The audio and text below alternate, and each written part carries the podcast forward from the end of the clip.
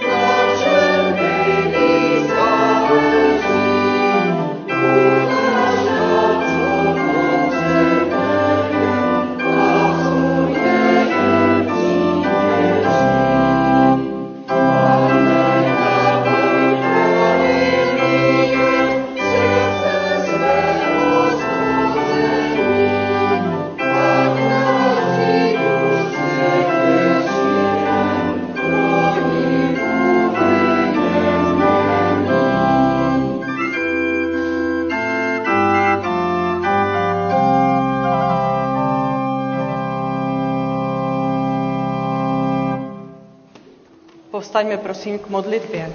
Pane Bože všemohoucí, děkujeme, že shromažďuješ svůj lid, abychom mohli slyšet tvoje slovo. Děkujeme, že ti na nás záleží, že nás máš rád a že chceš proměňovat naše srdce i naše životy. Děkuju, Pane Bože, že ty jsi ten, který je tvůrcem změny a že můžeš měnit to, co je při nás ještě starého, špatného, co je potřeba, aby se opravdu vyměnilo za něco nového, dobrého. Děkuju, Pane Bože, za to, že se můžeme svobodně scházet a chceme myslet, Pane, i na ty, kteří tuhle možnost nemají, protože žijí ve válce, v útlaku, v nějakém nebezpečí. Děkuju, Pane, že se můžeme ale těšit na to, že jednou u tebe budeme v tom věčném pokoji, v té věčné slávě. Prosím, Pane, aby ses dotýkal našich srdcí dneska a celý ten týden, který je před námi. Amen. Můžeme se posadit a budeme číst naše první čtení. Budeme číst z první knihy Mojžíšovy a prosím Adélku o přečtení. I vystoupil Abram z Egypta se svou ženou a se vším, co měl, do Negebu. Byl s ním i Lot. Abram byl velice zámožný, měl stáda, stříbro i zlato. Postupoval po stanovištích od Negebu až k Bételu, na místo mezi Bételem a Ajem, kde byl zprvu jeho stan, k místu, kde předtím postavil oltář. Tam vzýval Abram Hospodinovo jméno. Také Lot, který putoval s Abramem, měl brav a skot i stany. Země jim však nevynášela tolik, aby mohli sídlit pospolu. A jejich mění bylo tak značné, že nemohli sídlit pohromadě. Proto došlo k rozepři mezi pastýři stáda Abramova a pastýři stáda Lotova. Tehdy v zemi sídlili Keneánci a Perizejci. Tu řekl Abram Lotovi: ať nejsou rozepře mezi mnou a tebou a mezi pastýři mými a tvými, vždyť jsme muži bratři. Zdali pak není před tebou celá země. Odděl se, prosím, ode mne. Dáš-li se nalevo, já se dám napravo. Dáš-li se ty napravo, já se dám nalevo.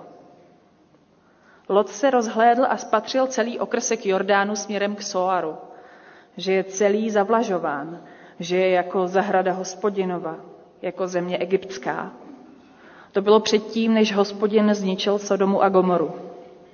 Proto si Lot vybral celý okrsek Jordánu a odtáhl na východ. Tak se od sebe oddělili. Abram se usadil v zemi keneánské a Lot se usadil v městech toho okrsku a stanoval až u Sodomy. Sodomští muži však byli před Hospodinem velice zlí a hříšní. Poté, co se Lot od něho oddělil, řekl Hospodin Abramovi: rozhlédni se z místa, na němž jsi. Pohlédni na sever i na jih, na východ i na západ. Neboť celou tu zemi, kterou vidíš, dám tobě a tvému potomstvu až na věky. A učiním, že tvého potomstva bude jako prachu země. Bude-li kdo moci sečíst prach země, pak bude i tvé potomstvo sečteno. Teď projdi křížem krážem tuto zemi, neboť ti ji dávám. Hnul se tedy Abram se stany, přišel a usadil se při božišti Mamre, které je u Chebrónu. I tam vybudoval Hospodinu oltář. Děkujeme a bude slovíčko pro děti. Takže děti, kde vás mám, pojďte blíž. Dobré ráno. Víte, co mám? Bonbony. A teď mám takový dotaz. Kdo chce bonbony? Jo, docela dost vás chce bonbony. Všichni, skoro všichni. Někdo se nehlásí, ale já si myslím, že i tak někdo jako chce ty bonbony. A teď se vás zeptám úplně zákeřně. Víte, co se dneska četlo? Poslouchali jste, co četla Adélka? Co to bylo? Filipku, víš? Nevíš. Samíku? Dobře, tak já vám to tak trošku zopakuju. Šlo tam o to, že šel Abram se svým synovcem Lotem a stala se taková situace, že už měli hodně majetku a potřebovali se rozdělit, protože už prostě bylo pro ně málo pastvin a všeho. A stalo se to, že mohli si vybrat, na kterou stranu půjdou. A o co tam šlo, bylo to, že vlastně ten Abram řekl tomu Lotovi: vyber si nejdřív ty. Co na to říkáte? Je správně, že ten Lot si vybíral jako první? No, někteří říkají, že ne, což byl Filipek, a myslím si, že to je asi správně, že jako vždycky to má nějaký řád, jak si lidi dávají vzájemně přednost. Teď si zkuste představit takovou situaci, že jste třeba v tramvaji a potřebujete vystupovat a před těma dveřma do té tramvaje už se hrnou lidi. Kdo si myslí, že ti, co vystupují, zvedne ruku? Ti, kdo myslí, že ti, kdo nastupují, tak zvedne ruku? Správně, víte to v podstatě všichni opravdu dobře. A je to proto, že by se tam dohádali a nevešel by se tam někdo, že jo? By se tam sráželi na těch schodech a tak. Takže něco má nějaký pravidla. Takže já teďka mám pro vás takový zásadní úkol. Mám tady bonbonky. Některé jsou tady tyhle. A to jsou ty bonbonky, které jsou s tou příchutí té koly. Kdo je má rád? Jenže, milé děti, víte, co je průšvih? Těch bonbonků, co mají příchuť koly, je málo. pak tady mám tady tyhle ty bonbonky, které sice nemají příchuť koly, ale je jich tam víc. Tak co teď? Tak, teď mi řekněte, kdo chce bonbonek s kolou? Kdo dá přednost někomu jinému, aby si vzal bonbonek s kolou? Tak co budeme dělat? Budeme si dávat přednost, nebo si někdo jako řekne, já ten bonbonek prostě chci a přesto nejede vlak? Jak to bude? Tak, já vás nebudu trápit. Já vám to tady dám a nechám to na vašem svědomí, abyste si vybrali nebo dali přednost nějakému svému kamarádovi. A dám to Kláře, tu misku, která tady jenom obejde ty děti a ty děti si vyberou. Vůbec už to nebudeme komentovat, ale řeknu vám jenom tuhle věc. V Bibli je napsáno, že máme mít druhého přednějšího než sebe, což znamená, že máme dávat přednost druhým lidem. Tak tohle si prosím pamatujte a myslete na to, že kolových bonbonků je tam jenom 5. Budeme teď zpívat 2 písničky s klavírem, takže prosím zase zpěváky a až během písničky nebo až dospíváme, jak se rozhodnete, milí učitelé besídky, tak můžete s dětmi odejít do besídky. Budeme zpívat písničky Pane, slyš náš hlas a vše, co mohu dát, je chvála.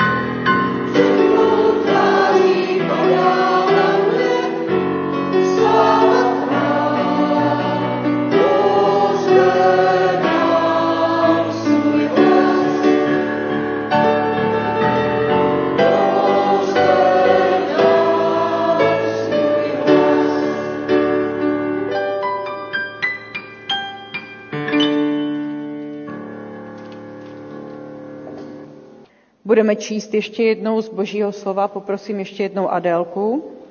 Marek, 3. kapitola, 1. až 6. verš. Vešel opět do synagogy a byl tam člověk s odumřelou rukou. Číhali na něj, uzdravíli ho v sobotu, aby jej obžalovali. On řekl tomu člověku s odumřelou rukou, vstaň a pojď doprostřed. Pak se jich zeptal, je dovoleno v sobotu jednat dobře či zle? Zachránit život či utratit? Ale oni mlčeli. Tu se po nich rozhlédl s hněvem, zarmoucen tvrdostí jejich srdce a řekl tomu člověku, zvedni ruku. Zvedl ji a jeho ruka byla zase zdravá. Když farizeové vyšli ven, hned se proti němu z Herodiány umlouvali, že ho zahubí. A nyní už poprosím našeho hosta Petra Rauce z Brna, aby nám vyřídil Boží slovo. Krásné nedělní ráno vám všem. Je to pro mě taková milá reminiscence vrátit se zas po čase na Soukenickou. Díky Pánu Bohu za to. Vy jste se s počátkem nového školního roku vydali na putování s otcem víry Abrahamem. Cesta s ním není zrovna procházkou růžovým sadem. Hned na tu první otázku, jaká bývá na stole, na tu otázku, kterou kladou děti svým tatínkům, když se vychází na sobotní výlet, kam dnes půjdeme? Odpovídá Abraham tajemným úsměvem a pokrčením ramen. Sám neví.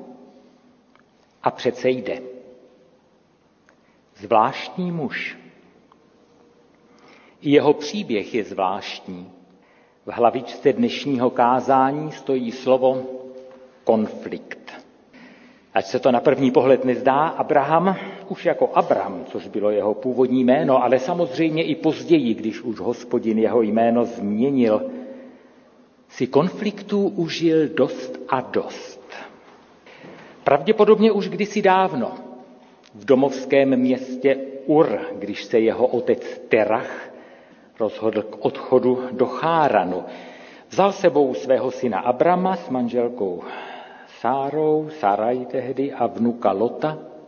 Nevzal sebou svého dalšího syna Náchora ani nikoho z jeho rodiny. Byl Abram s Lotem ochotný jít a Náchor ochotný zůstat? Nebo rozhodl Terach a prosadil to silou? Nevíme. Jen víme, že Terach rozdělil rodinu, aspoň dočasně, protože město Cháran bude později známo jako město Náchorovo. Proběhlo to bez konfliktu? Jen tušit můžeme, že Abramův život nebyl úplně jednoduchý už od samého počátku. Tak to v životě bývá. A v životě božích lidí obzvláště. Někdy si život malujeme podle obrazu 23. žalmu. Pokojný život na zelených nivách pod ochranou dobrého pastýře. Zapomínáme přitom, že autorem či adresátem tohoto žalmu je člověk, který většinu svého života prožil jako psanec, skrývající se v poušti či u nepřátel svého národa. A i když se později stal králem, prožíval konflikty a nebezpečí dál a bez ustání. Někdy přicházeli zvenčí, jindy je působil on sám svými chybami a hříchy. Zelené pastviny byly obsahem jeho naděje, nikoli jeho životní zkušeností. A tak to bývá i s námi. Ta naděje je ovšem klíčová. Ta naděje totiž dává smysl. Smysl životu, smysl zápasům, dává ho i konfliktům. V příběhu, který si z Abrahamova života připomínáme dnes, hraje rozhodující roli. Střet vyrostl pozvolna, možná z zpočátku nepozorovaně. Pak se ale vyhrotil. Napětí dosáhlo kritického bodu. Ta země, která byla jádrem Abrahamovy naděje, země, o které mu Hospodin slíbil, že mu v ní dá potomka, nebyla nijak zvlášť úrodná, respektive byla. Vzpomeňme na zvědy, kteří ji šli prozkoumat, když tehdy Izraelci pod Mojžíšovým vedením přišli na hranici zaslíbené země.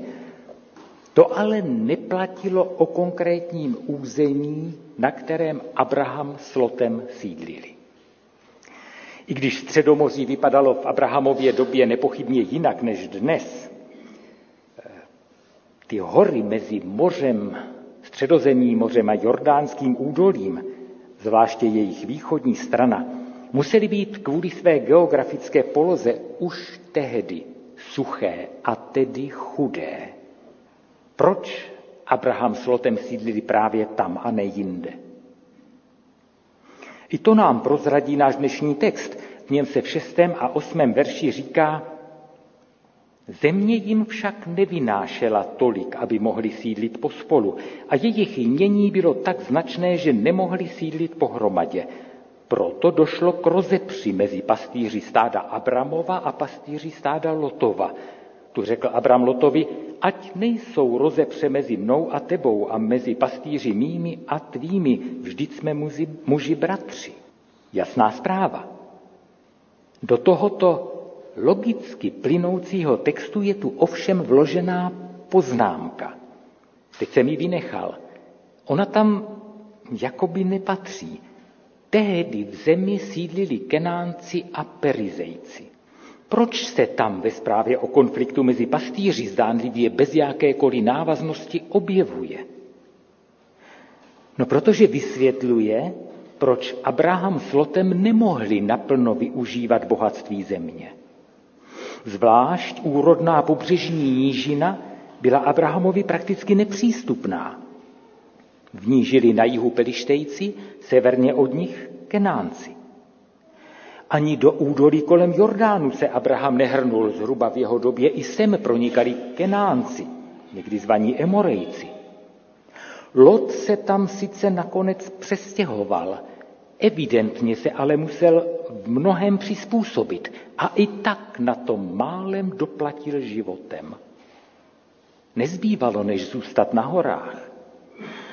I tady ale sídlili původní obyvatelé, jak Kenánci, tak Perizejci, i když zřejmě v menším počtu. Pastevní konkurence tu ale byla značná.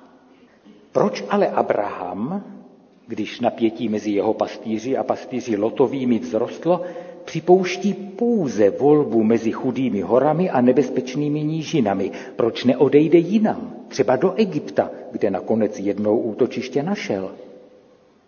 Protože v této zemi, v Kenánu, měl podle Hospodinova slova získat potomka, dostat syna.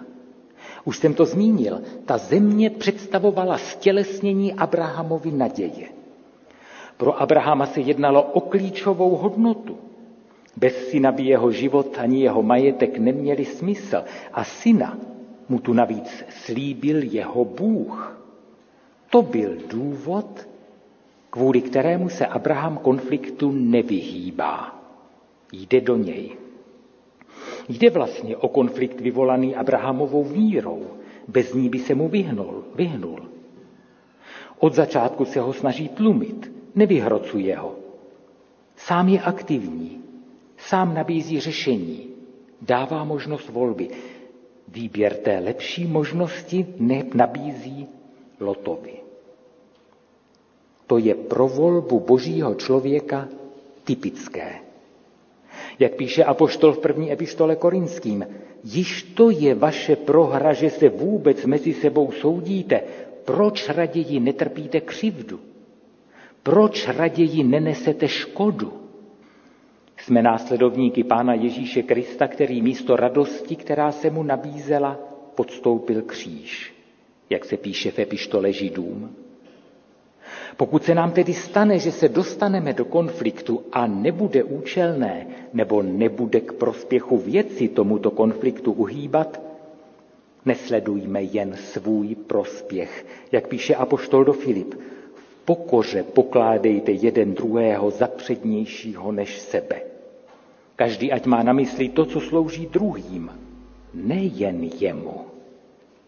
Říkám, pokud nebude účelné nebo nebude k prospěchu věci konfliktu uhýbat, mohou nastat situace, že to účelné a k prospěchu bude? Ano. Jsou konflikty, které nemají šanci na rychlé vyřešení, pokud náš protivník nezmění svoje vnímání věci nebo svůj postoj. To byl případ, který prožil Izák v Geraru. Poslal ho tam Hospodin, když kenánskou zemi zasáhl hladomor.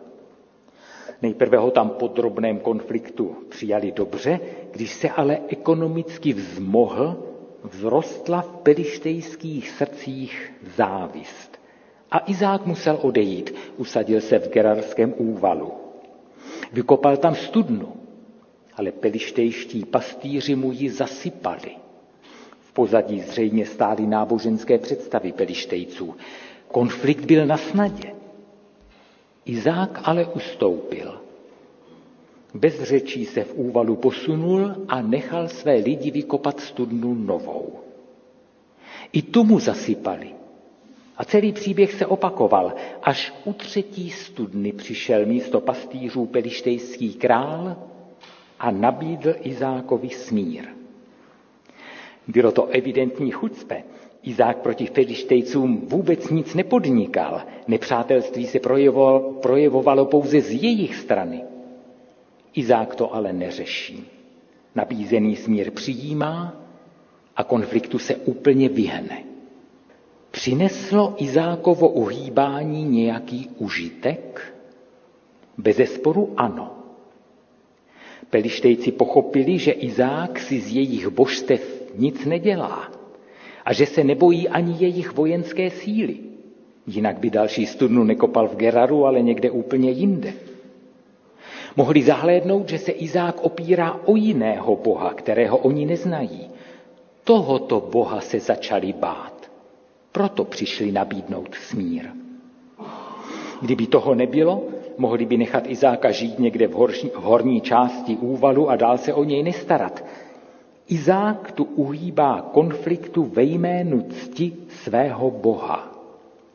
Pán Ježíš Kristus pokračoval spíš v linii Abrahamově.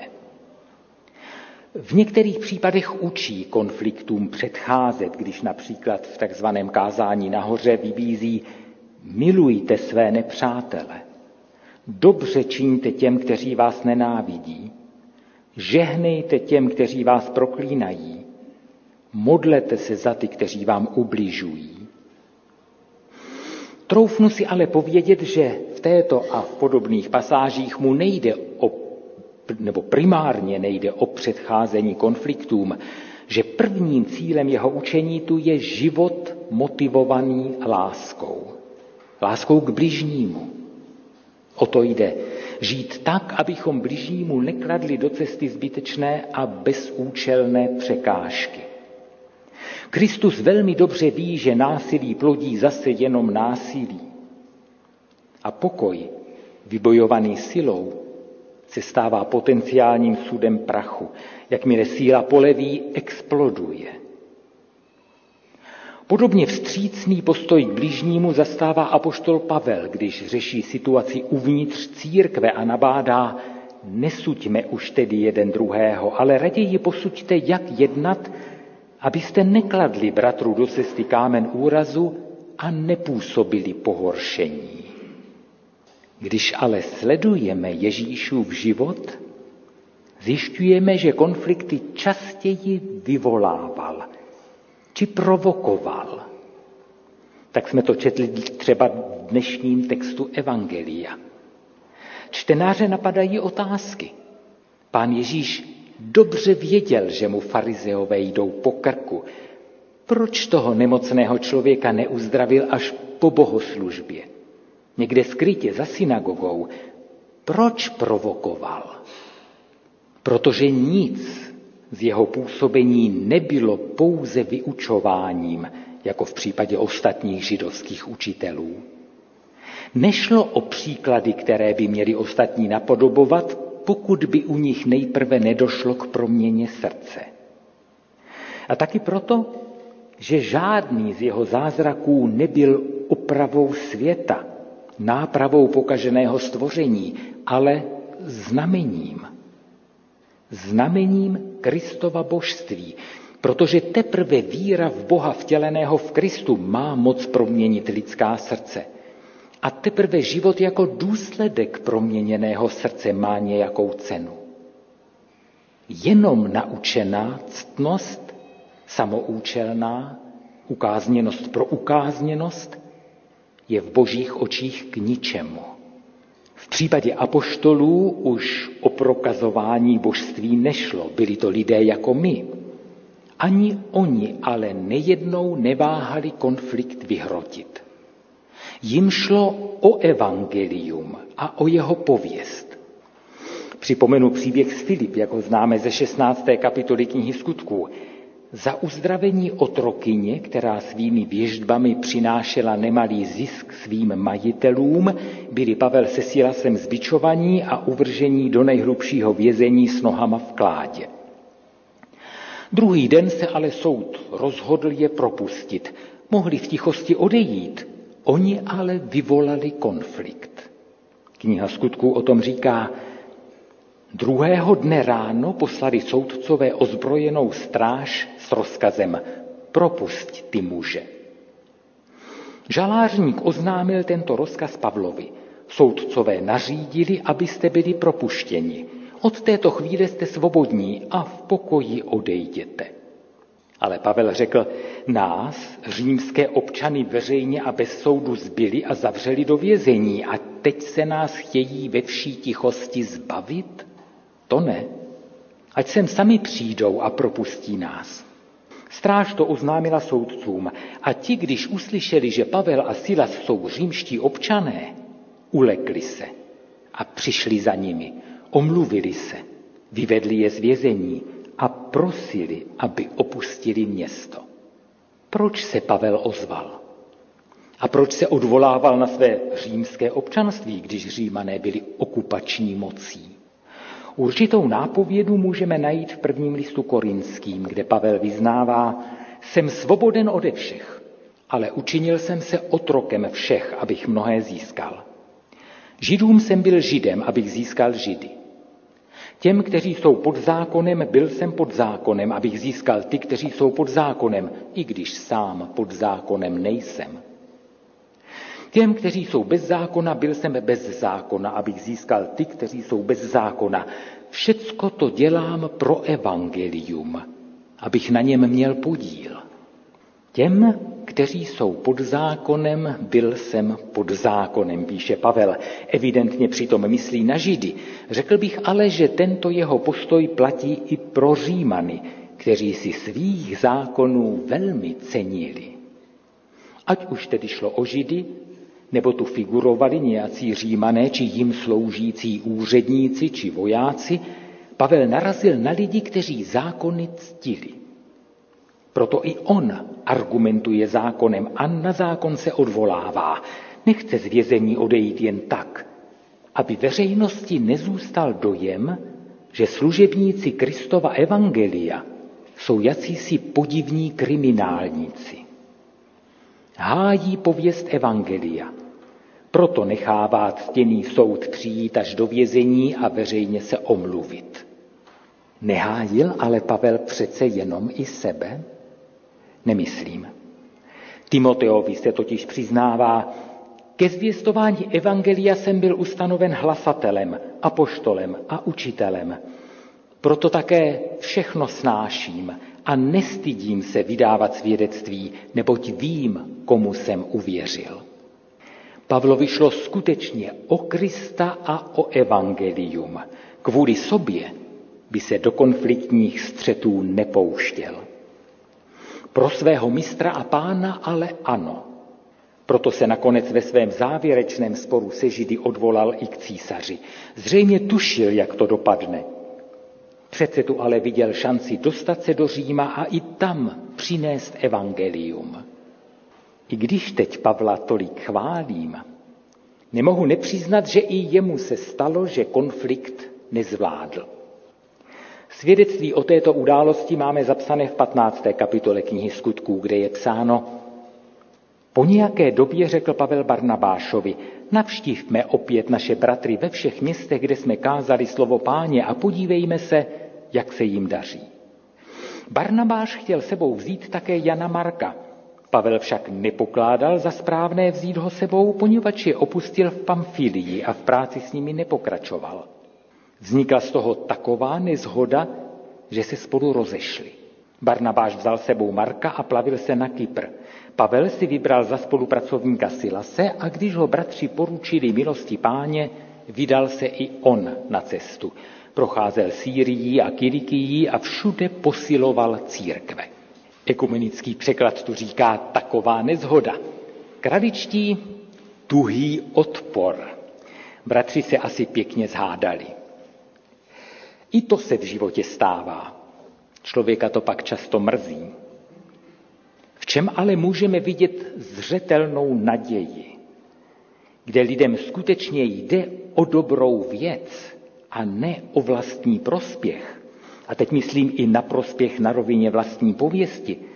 Tam Hospodin obrací zlo v dobro. Díky tomuto apoštolskému sporu se evangelium jak dostalo na Kypr, tak pokračovalo ve svém šíření v maloazijském prostoru. Přemýšleli jsme a mluvili o nejrůznějších konfliktech. Zatím jsme ale nezmínili ty nejpodstatnější. Konflikty, které jdou až na dřeň. Konflikt se sebou samým a konflikt s Pánem Bohem. I tyto, a možná právě tyto konflikty jsou důsledkem naší víry. Bez ní bychom se s nimi nepotkali, nebo alespoň ne v takové podobě, o jakou mi teď jde. Konflikt se sebou samým vychází z hlubin naší přirozenosti. Známe ho. A znal ho už i apoštol. Nepoznávám se ve svých skutcích. Vždyť nedělám to, co chci, nýbrž to, co nenávidím. Chtít dobro, to dokážu, ale vykonat už ne. Když chci činit dobro, mám v dosahu jen zlo. Ve své nejvnitřnější bytosti s radostí souhlasím se zákonem Božím. Když však mám jednat, pozoruji, že jiný zákon vede boj proti zákonu, kterému se podřizuje má mysl, a činí mě zajatcem zákona hříchu, kterému se podřizují mé údy. Jak ubohý jsem to člověk. Pavel, autor tohoto vyznání, ale prozradí i svou metodu řešení. Nevíte snad, že ti, kteří běží na závodní dráze, běží sice všichni, ale jen jeden dostane cenu? Já tedy běžím ne jako bez cíle, bojuji ne tak, jako bych dával rány do prázdna, ranami nutím své tělo ke kázni, abych snad, když kážu jiným, sám neselhal. A ještě důležitější část jeho zápasu vyznával: milostí Boží jsem to, co jsem. A toto vyznání obsahuje i nejdůležitější část Pavlovy zvěsti. A nejenom jeho, vždyť tak to pověděl už apoštol Petr na prvním koncilu církve. Jsme spaseni milostí Pána Ježíše, ne svou snahou, ale Kristovým smilováním. Proč se pak ale Pavel tolik namáhal? Proč tak usilovně bojoval s protivníky i sám se sebou? Četli jsme: všechno to dělám pro evangelium, abych na něm měl podíl. Bylo jeho motivem získání věčného života? Všimněme si, jak mluví o svých bratrech Židech. Přál bych si sám být proklet a odloučen od Krista Ježíše za své bratry. Za lid, z něhož pocházím. Kdyby mu šlo o vlastní spásu, mluvil by jinak. Pavlovi ale nejde o sebe, ani na rovině věčnosti. Vraťme se zpátky do Starého zákona, na počátek dějin Božího lidu, pod horu Sinaj. Když si tam lid vyvedený z Egypta udělá v době Mojžíšovy nepřítomnosti modlu a Hospodin se rozhodne je zničit, Modlí se Mojžíš, tento lid se dopustil velikého hříchu. Udělali si zlatého boha. Můžeš jim ten hřích ještě odpustit? Ne-li, vymaž mě ze své knihy, kterou píšeš. Vymaž mě. I Abraham, který nás k dnešnímu uvažování inspiroval, jedná vlastně podobně. Ano, nedostane se až tak daleko, ale už jeho přímluva za hříšná města u Mrtvého moře, kdy ještě nemohl tušit, jestli je vůbec přípustné Hospodinu takto oponovat, už ta jeho přímluva ukázala, jak moc mu záleží na lidech. A ve svém konfliktu s Lotem, který je vlastním základem dnešního přemýšlení, nacházíme vlastně stejný princip. Tím nejvlastnějším cílem našeho života, tou nejvlastnější touhou křesťana není nebe, vlastní spása. Tím nejdůležitějším je stotožnění s Kristem, přijetí jeho myšlení, jeho způsobů, jeho touhy, jeho lásky k nám lidem, ba jeho stotožnění s naším hříchem, jak o tom svědčí písmo. Kristus v nás, jak vyznával apoštol, jsem ukřižován spolu s Kristem. Nežijí už já, ale žije ve mně Kristus. A život, který nyní žijí ve víře v Syna Božího, který si mě zamiloval. Tento princip, naprosté přijetí Krista, jeho motivace i způsobu jeho života, nechť je i základem řešení našich konfliktů. A kéž nás Pán Ježíš učí i dobře rozlišovat, do jakého konfliktu jít a kterému předejít či uhnout. K prospěchu Evangelia a Kristova království. Takto přijímaný a takto zpracovávaný konflikt totiž má moc nás měnit, posouvat blíž Kristově podobě. V konfliktech a zřejmě jen v konfliktech a v utrpení máme šanci se měnit a růst. A o to jde. Amen. Zpívejme teď společnou píseň číslo 282. Mne zajmi, pane můj, 282. píseň.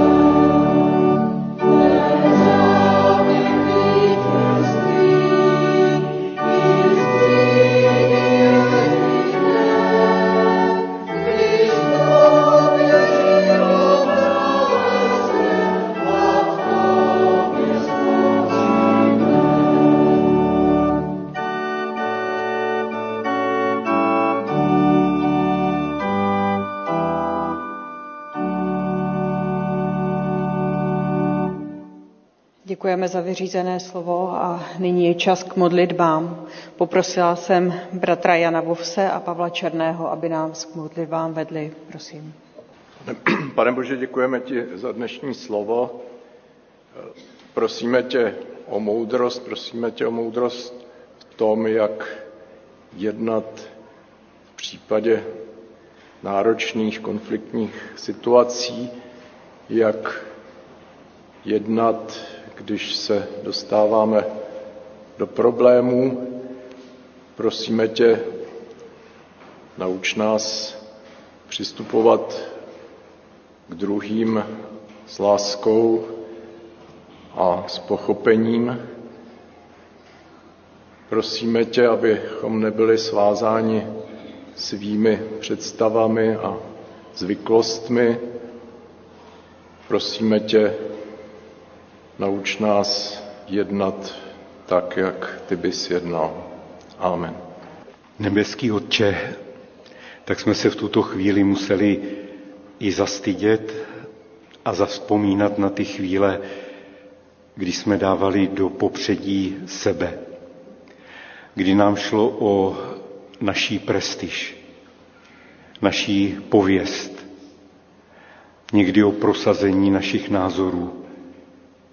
A tak prosíme, abys nám odpustil, kdykoliv jsme jednali tímto způsobem a abys nám dal sílu, tak jak jsme to dnes slyšeli, myslet především na druhé, myslet na tebe, Pane Ježíši Kriste, na tvé království, myslet na tvé tělo, na tvou církev. A tak prosíme, uč nás žít tak, abychom ve všech zápasech hledali tebe, odpuštění, tvoji lásku, prosazení evangelia tvé pravdy. A prosíme, Pane, když už musíme někdy jít do konfliktu, aby to nebyly naše konflikty, abychom tam neléčili jenom své ego,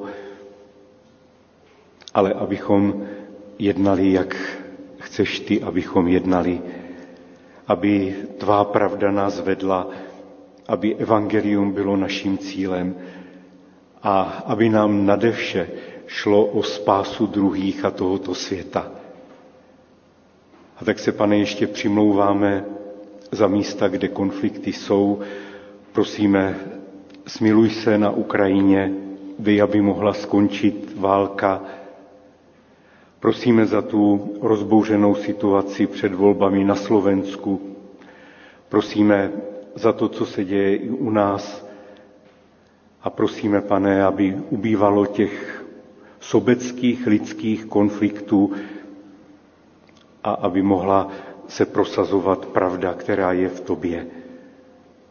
Tak vzýváme tvé svaté jméno a děkujeme ti, že jsi i nyní s námi a chceš nás naplnit svým svatým duchem, abychom se mohli učit a měli sílu jednat jiným způsobem.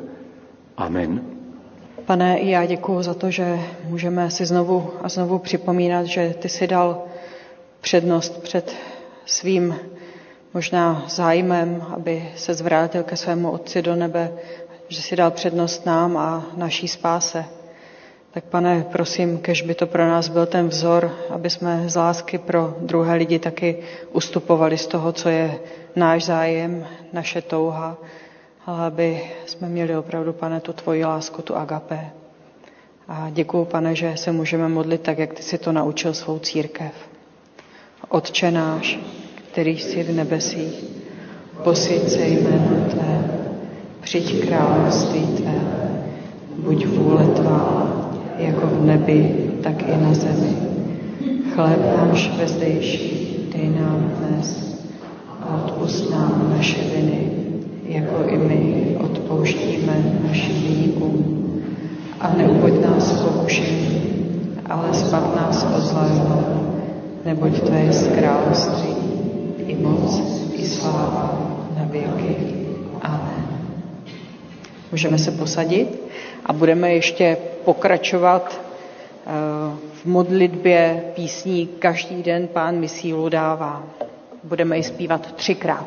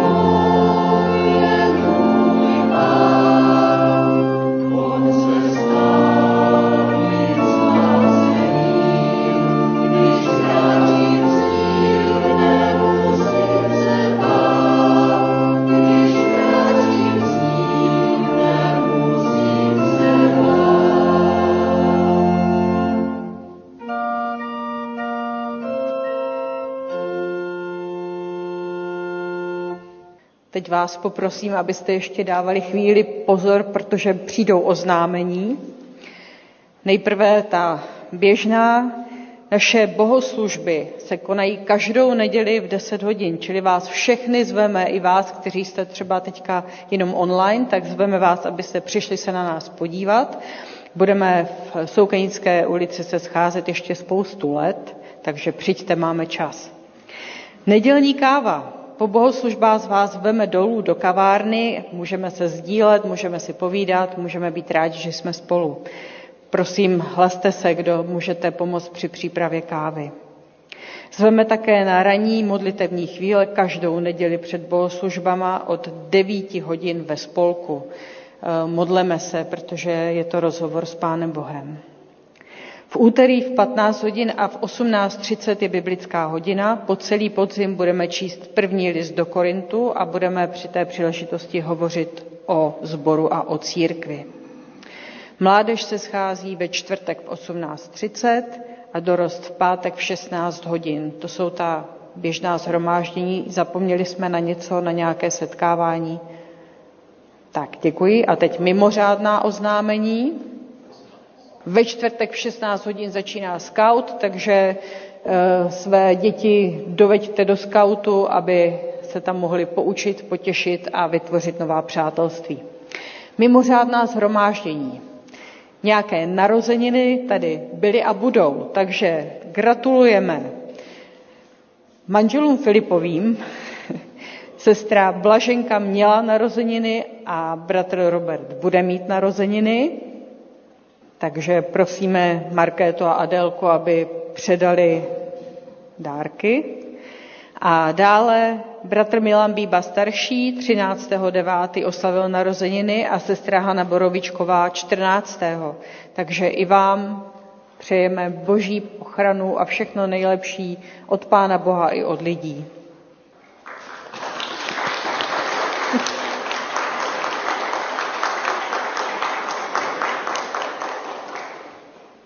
Pak tady máme jedno shromáždění smuteční, bude rozloučení v naší modlitevně s bratrem Vladislavem Synáčkem. Bude to v pátek 8.9., kdy Pán odvolal tedy bratra Vladislava Synáčka, a rozloučení se bude konat v pátek 22.9., takže bratr zemřel 8. a rozloučení bude 22.9. v 16 hodin v našem sboru. Pak, ano, bratře, už to tady mám, ano. To je, prosím, teď dávejte opravdu velký pozor i vy, kteří se chystáte přijít příští týden do shromáždění a jste dnes online. Bude to rozhlasová bohoslužba, takže co je úplně nejdůležitější, přijďte o hodinu dřív, buďte tady na 9. Takže bude přímý přenos tedy naší bohoslužby na stanici Vltava v Českém rozhlase. A bližší informace o téhleté akci budou ve sborových listech, tam to najdete všechno, takže prosím jenom hlavně přijďte, abychom tady byli zavčas, aby jsme tady neťukali dveřma a podobně. Pak ještě trošku dopředu, ale aby už jste nad tím začali přemýšlet, 7.10. od 9 hodin, je to sobota, tady bude sborová brigáda, bude se dělat úklid nějakých dalších ještě společných prostor, takže bychom byli moc rádi, kdybyste přišli a pomohli. Bude zajištěno hlídání dětí, takže není výmluv, a bude občerstvení. Takže přijďte, bude to fajn, bude to zase nějaká jiná forma našeho společenství. A každému najdeme práci podle jeho možností. Bude každý vítán, hlaste se, prosím, můžete se zapsat na webu, nebo je to i napsané na nástěnce, všude možně se můžete zapisovat, hlásit, řekněte Danovi Beranovi třeba, nebo komukoliv jinému, kdo kolem toho domu má něco na starost. Sborová dovolená. Minulá byla prima, ale jestli bude nějaká další, ještě nevíme, protože ještě pořád nemáme místo ani nikoho, kdo by se ujal organizace. Takže prosím, kdo byste pocítili ve svém srdci touhu nám zorganizovat sborovou dovolenou, tak my vám všichni pomůžeme.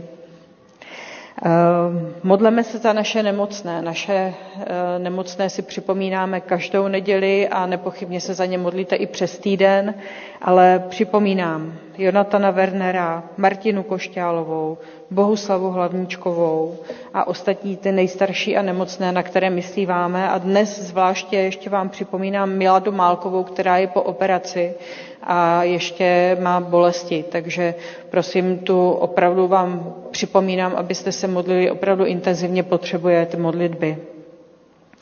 Také se modleme za naše nejstarší, za Květoslavu Broukalovou, Plichtovou, za Věru Gerhartovou, Miladu Pavlíčkovou, bratra Jana Hůlu, Blahoslava Mikoleckého a další. Já se pomodlím.